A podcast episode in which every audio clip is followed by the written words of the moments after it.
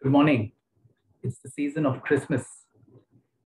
But it would not benefit us to merely romanticize Christmas without making efforts to understand its true biblical and greater significance and its impact on us and on the entire human race. The real significance of Christmas, I believe, is twofold.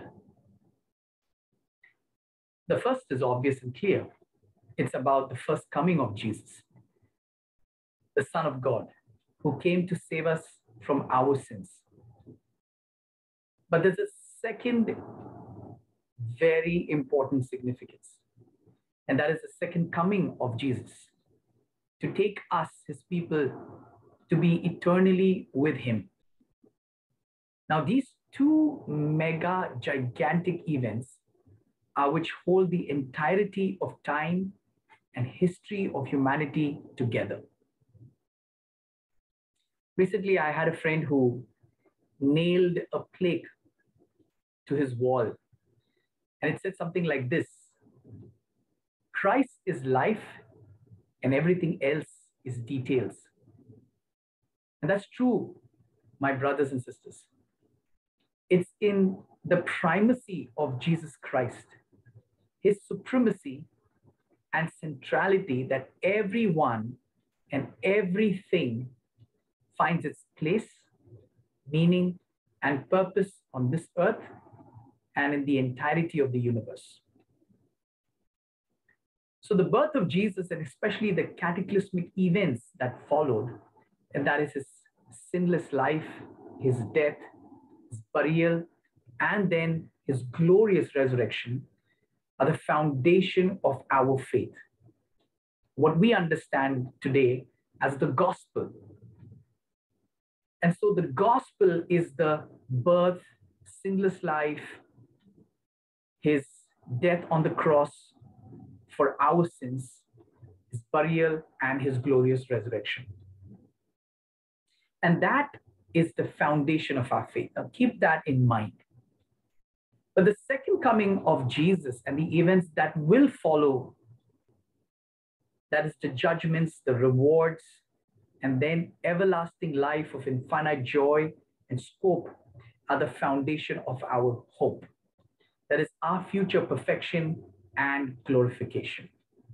The foundation of our faith and the foundation of our, of our hope. So what holds all of this together is the boundless, immeasurable love of God. So, as the Apostle Paul writes, now abide faith, hope, and love. But the greatest of these is love.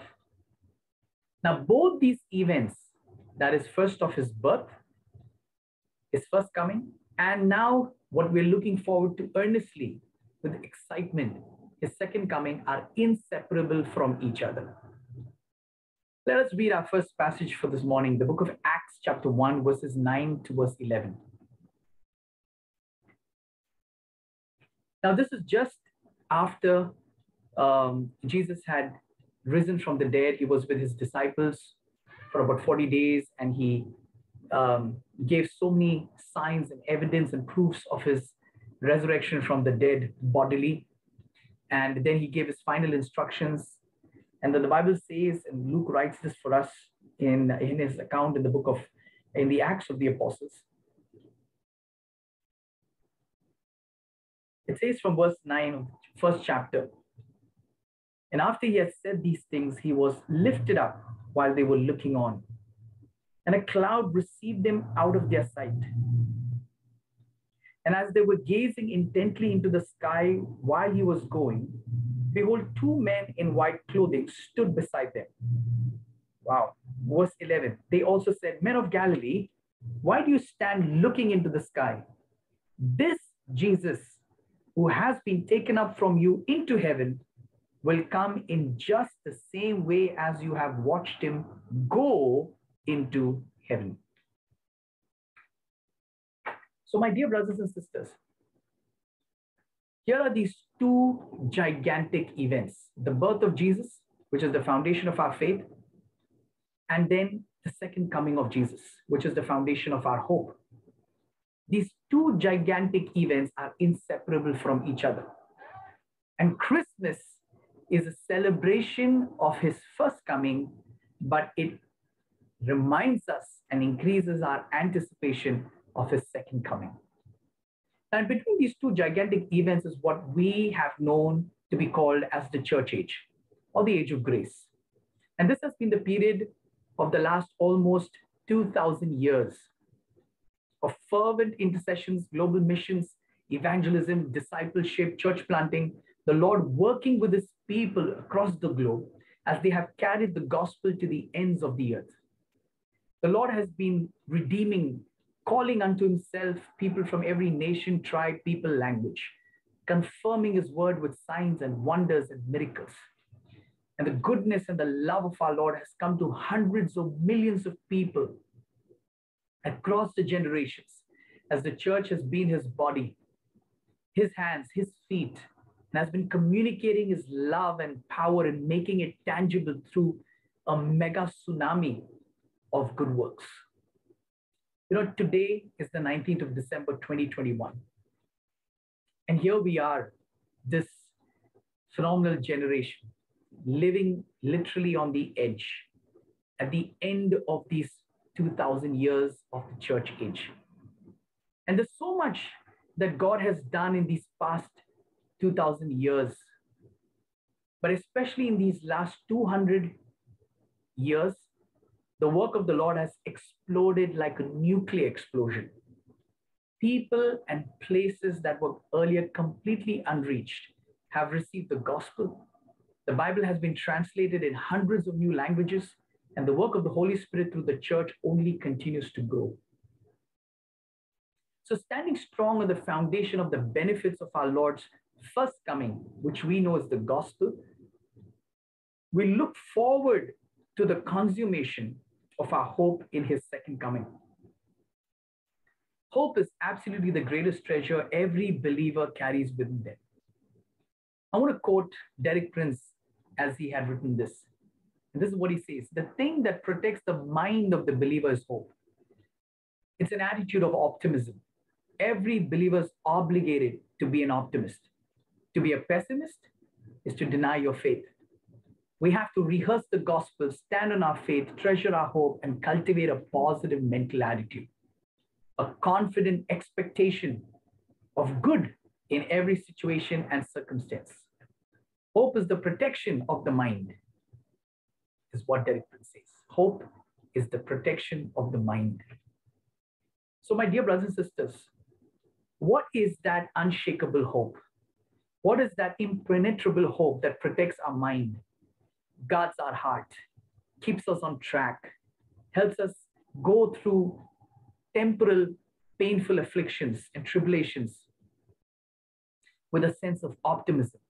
What is the greatest hope that we have? Is that one day the Lord is going to come and take us to be with Him in a place of eternal and infinite joy, beloved, where every every question will be answered, every tear will be wiped away, every hope, little of little hope that you have had entrusted to the Lord will come true. So, beloved, in this season of Christmas, I want to encourage you to remember that he who came the first time as a lowly babe is now getting ready to come the second time as the King of Kings and the Lord of Lords. This is the real significance of Christmas, beloved. Now, there are extremes to be avoided in this. Is there, if there is a lack of Bible study, then there are two extremes that can happen, both of which need to be avoided. The extreme, the first extreme is this, what I would call extreme A, is being casual, callous, ignorant. It's the attitude that says, it does not matter. You know, don't make a big deal about the Shannon, you know, and over romanticize Christmas to be something that actually the Lord did not will it to be. So it's like what Jesus said would be like the days of Noah. It's an absolute brazen worldliness. Or there could be a subcategory in that extreme, and that is what I would call Christian ignorance. or Christian uh, indifference. The attitude that says, oh, don't worry about uh, what's happening around us. Don't worry about these signs and, you know, these end times and stuff like that. When he comes, you'll know. Now, the problem with this kind of opposition in this first extreme is that it's absolutely unbiblical. Such a possession, position which is callous, casual, careless, ignorant, leads to an aimless, fruitless, and worse still can lead to an immoral life, as the Lord had himself warned, as recorded in the Gospels, especially Matthew 24, 25. Because the Lord himself gave signs, he himself gave indicators, he himself mentioned about specific events, as recorded in the Gospels. And even in the other Old Testament books, we have the books of Ezekiel, Daniel, Isaiah, and especially the, the precious book of Revelation. And there are so many other prophetic passages, both in the Old and New Testament, that have more than a few chapters and verses, all about prophecy, all about signs, events, specific nations being mentioned, indicators of timelines, of times and seasons, to help us have a biblical view of the time we are living in. Let me say this clearly, beloved. Your eschatology, that is your study or understanding of the end times, will determine how you live in this present time. So extreme A says A doesn't matter. And that doesn't matter attitude shows in the life. It shows in, a, in an aimless life, a worldly life, a careless life, or a materialistic life. Now, there is another extreme, extreme B.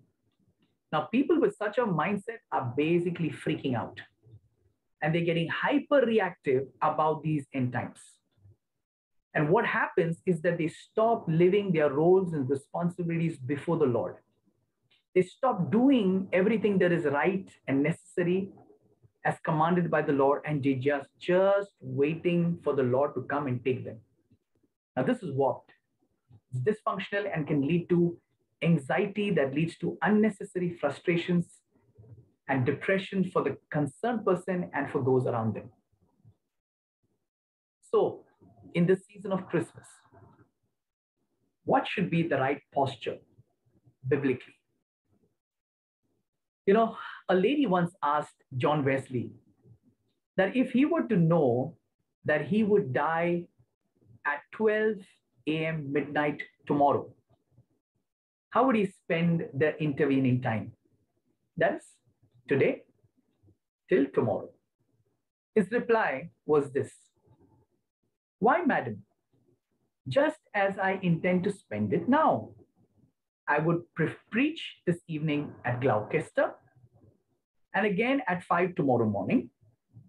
After that, I would ride to Tewkesbury, preach in the afternoon, and meet the societies in the evening.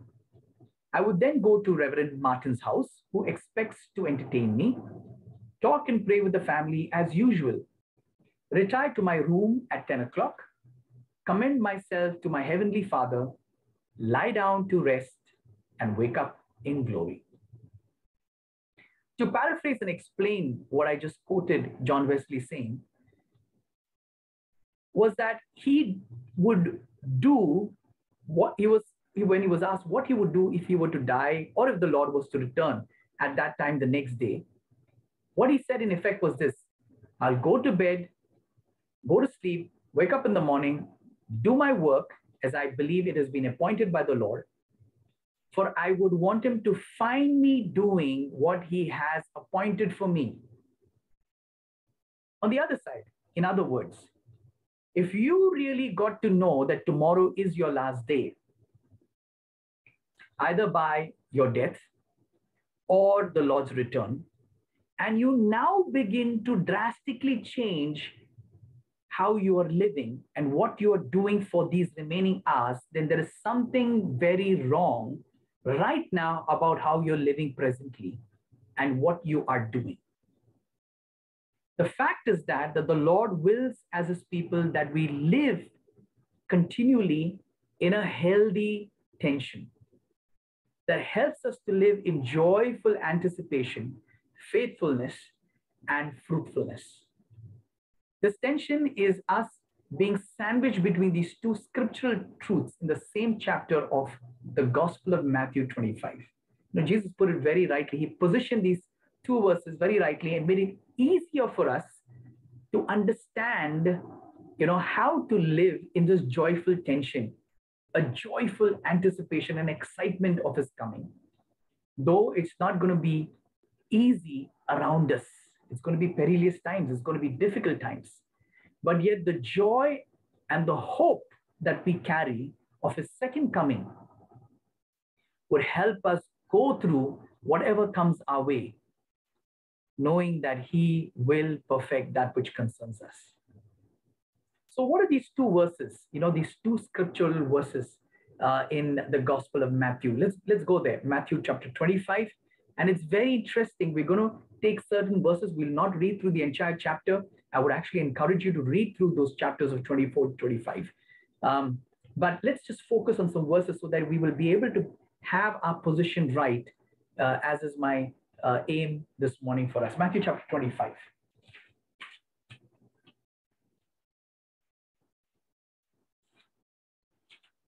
So here we are in Matthew chapter 25.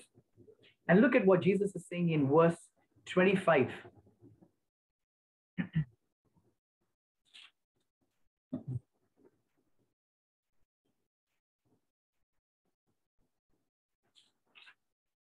I beg your pardon. It is Matthew chapter 24.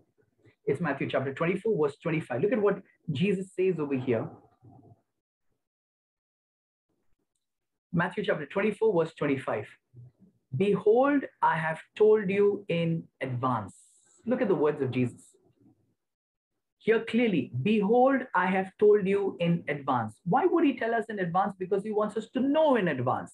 Why does he want us to know in advance? So that we will be prepared in advance so that we will not live carelessly, we will not live aimlessly, but we will live directionally, we will live purposefully. We will live discerning the times and seasons that we're living in. One of the greatest issues that Jesus had with the Pharisees is, and, and with the nation of Israel is that they did not recognize the time of his coming. Though he had told them in advance in all of those Old Testament scriptures, and that's what he told the Pharisees. You read the scriptures, they bear witness of me, but you do not recognize me. Here I am standing in front of you. Because you've read the scriptures with a veil upon your hearts. And so Jesus is saying here in Matthew 24, 25, behold, I have told you in advance. And read those, read that verse in the context of the entire chapter, where Jesus is actually mentioning specific signs that will begin to happen when his coming, his second coming is nearing. Look at what he says now in verse 33 to verse 34. It says, So you too, when you see all these things, recognize that he is near, right at the door. When you see all these things, does he expect us to be watchful? Yes, he expects us to be watchful. He wants us to be prayerfully watchful. He wants us to be scripturally watchful. Recognize that he's near right at the door. So the Lord expects us to study his word. In other words, even study to study prophecy, complex as it is. There are names of people, there are names of nations, there are signs, there are secret codes, there are metaphors, there are indicative timelines. Now, did he announce his first coming centuries before about his birth, about the place where he would be born, about where they would go after his birth? Eh, did he, did he mention the, the events of his life? Yes, he did. Why? So that they would recognize him and acknowledge him when he comes. And his first coming in this in the season of Christmas that we remember and remind each other was comparatively much quieter. How much more has he not revealed in the scriptures about his second coming?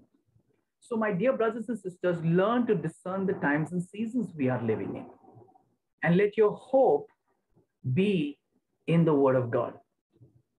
So that's the scripture A, you know, the first layer of the sandwich. You know, here comes scripture B to put us in this tension, put us in this position of anticipation and excitement. And scripture B is in the same chapter of Matthew 24, verse 36. And look at what Jesus says over here, but about that day and hour, no one knows. Not even the angels of heaven, not the Son, but the Father alone. Now that's interesting. He wants us to know the times and the seasons. He wants us to know. Look at what he said in the previous verse. So you too, when you see all these things, recognize that he is near, right at the door. But he says in verse 36, when the door will open and when he will come on that day and hour, no one knows. Now, many have misunderstood this verse to think Jesus doesn't want us to know at all when he's coming. He doesn't want us to have any clue. Just, just forget about it. Why are you making such a deal about the end times? My dear friend, we're making a big deal about the end times and we're making a big deal about the signs is because Jesus and the scriptures made a big deal about it. There are entire books on, on the end times. There are so many prophecies that are waiting to fulfill. And the Bible is the only, the only book which is a prophetic book and, and such a detailed prophetic book. So when we when you when you're reading verse 36 over here, don't misunderstand that the Lord doesn't want us to know when it's nearing. What you will not know is the day and the hour. And that is very specific. Understand, he didn't say, You will not know when I'm coming. He said, You will not know the day and the hour, no one knows. But the time, the zooming in, you will know. Therefore, what he says over here in verse 42 now, go below, be on the alert. For you do not know which day your Lord is coming. He emphasizes that again. Be alert. So this is the sandwich we're living in, beloved. We, you know, we're sandwiched between these two verses that will help us to be on track, that will keep us wise and discerning and directional in the way we live, purposeful. We, we, we, we will help us to be faithful to God. But the other verse helps us to not freak out. It helps us, you won't know the hour, you won't know the day, but you will know the times. So be alert, be watchful, be faithful, fulfill your role and responsibility. That's a disciple of Jesus as you as a husband, as a father, as a son, as a brother, as a servant of God. Be faithful. Blessed is the man whom the master finds doing what he has commanded him to do. So this, I believe, is the right posture, my, my brothers and sisters, you know, in the season of Christmas. Don't overly romanticize Christmas to be something that it is not. He came the first time. He came, he fulfilled his purpose for which he came. And that is the gospel. That is the foundation of our faith. Thank God for what He's done in these 2,000 years. Today, on this 19th of December 2021, we're on the, we're on the, we're literally living on the edge. And we are looking forward to the fulfillment of the foundation of our hope. And that is the second coming of Jesus. Everything is around this, these two mega gigantic events. So, how are you going to live your life? What is this Christmas going to be all about? More shopping? more eating, only mere celebrating, only giving gifts, receiving gifts. And all that is good. But above all, what should be burning and churning in your hearts? Lord, I want to live for you. Lord, I want to be faithful. Lord, I want to preach the gospel to more people. I want to reach out to people with the good news. I want to end this year well. Help me to have a good closure to this year. Help me to have less of baggage.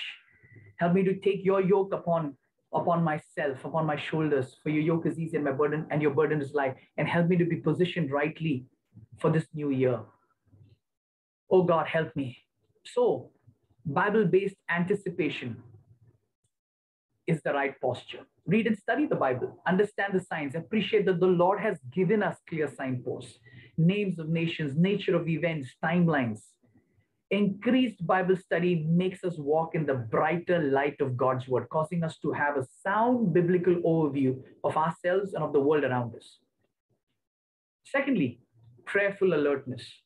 The greatest evidence of our integrity is our secret prayer life before God. That's what will keep the oil full in our lamps, beloved. Remember the parable of the 10 virgins? So if you want the oil your lamps to be full of oil. Increase your prayer life. Pray a lot in tongues.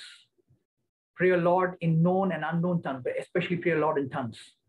And ask the Lord to help you to keep your lamps full of oil. Be full of the Holy Spirit.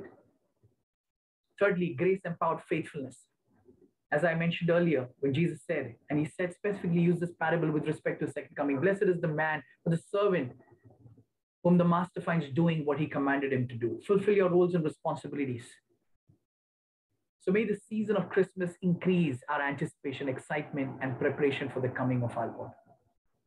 I pray that truly you will have a beautiful time in the season of Christmas, enjoying the love and the nearness of the Lord, enjoying the love and nearness of your loved ones, your family, your friends. Celebrate truly because He came to save us from our sins. But keep looking up, as recorded for us in Luke chapter 21. It said, Look up, for your redemption draws near.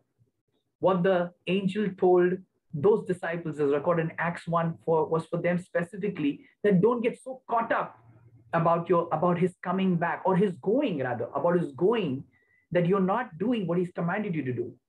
But today 2000 years later look up luke 21 25 to 28 for your redemption draws near. Behold he is at the door but which day and hour the door will open we will not know. So be alert be faithful be ready. Let your lamps be full of oil. Celebrate the lord in the season of christmas and not just celebrate make him known. The Lord bless you. Father, we thank you for this uh, precious word that has come as a reminder that here we are in the season of Christmas, remembering what you have done for us, Lord, that, that you came as a lowly babe, born in a manger in the little town of Bethlehem. But you foretold your coming. But many, especially many learned, ignored but to those who received you, you gave them the right to be called children of God. Here we are, the church 2,000 years later. There's so much you've done, God. But we, we know we're on the brink of awesome things, God. And that is your coming, Lord. So come, Lord, help us to be prepared as your church. Help us not to be consumed, overwhelmed with the things that are of this world, but help us to be faithful to you, set apart unto you, our lamps full of oil, to be waiting and watching, fulfilling our responsibilities, but waiting and watching in the light of your word, in prayerfulness, in earnestness.